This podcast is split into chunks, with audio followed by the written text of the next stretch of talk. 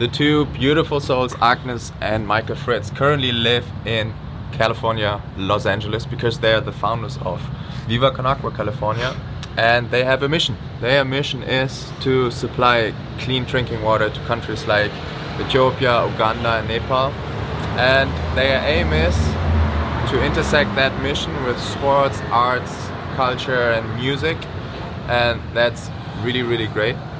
And their podcast focuses on uh, the daily struggles of a social startup, running a business with your significant other while raising a family and adjusting to life and cultural norms in a new country. So, there you go. Have fun listening to that beautiful podcast. And yeah, Check it out. check it out.